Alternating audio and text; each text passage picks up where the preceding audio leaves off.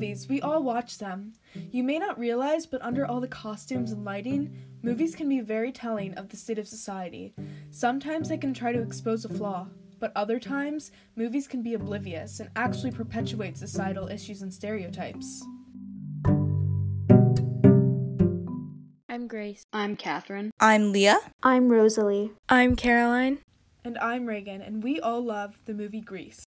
You know this scene, right?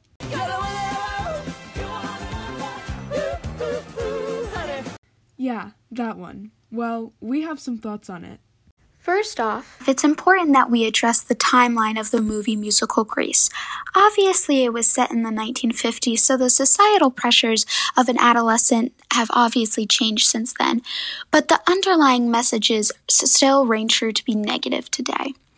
When Sandy comes out in a totally different look, it really gives off an impression that people should change who they are to fit in with society, and that is still a negative notion, especially in today's society. I remember the first time I watched Grease. I was in the fourth grade, and I loved it. But wildly successful movies like these, where Sandy changes all aspects of her personality, even in starting to smoke, can be ingrained in people's minds, especially young girls.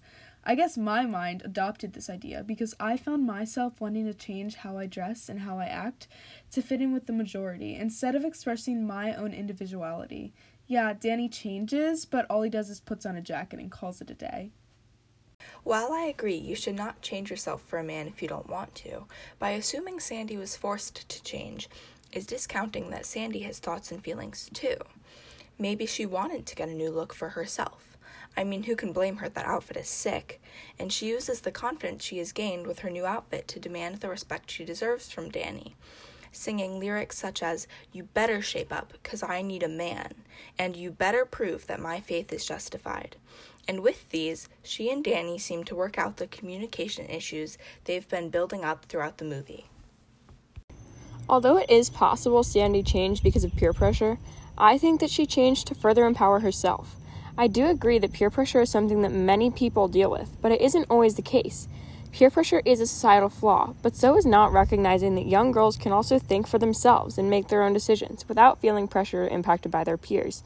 I think many viewers automatically assume that she changes to impress Danny, but it's time to take into consideration Sandy's free will to do what will make her feel the most confident.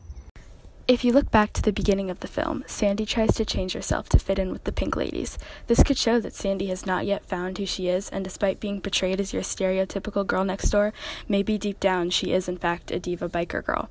I believe Sandy is not given enough credit for her personal transformation, and that maybe she has finally found who she really is. The whole idea that she changed herself for Danny is rooted in sexism, because maybe she changed herself because she wanted to. Is that so crazy to believe? If we're being totally honest, though, no way she wore those pants for herself. I mean, how can she breathe? We all know the iconic ending from Grease. But if you're analyzing the scene, it does seem pretty ironic.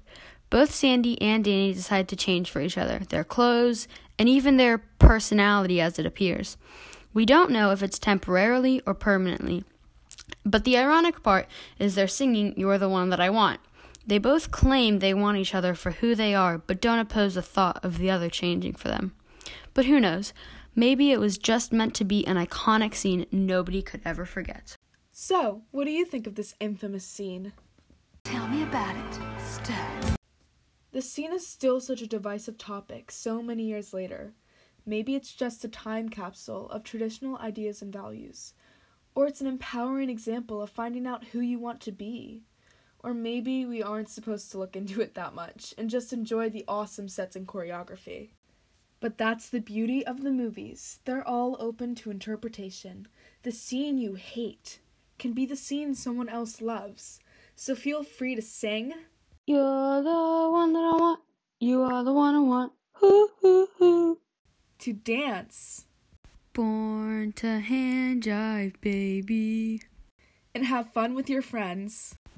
We go together like ram lam lam a digga ding da dong.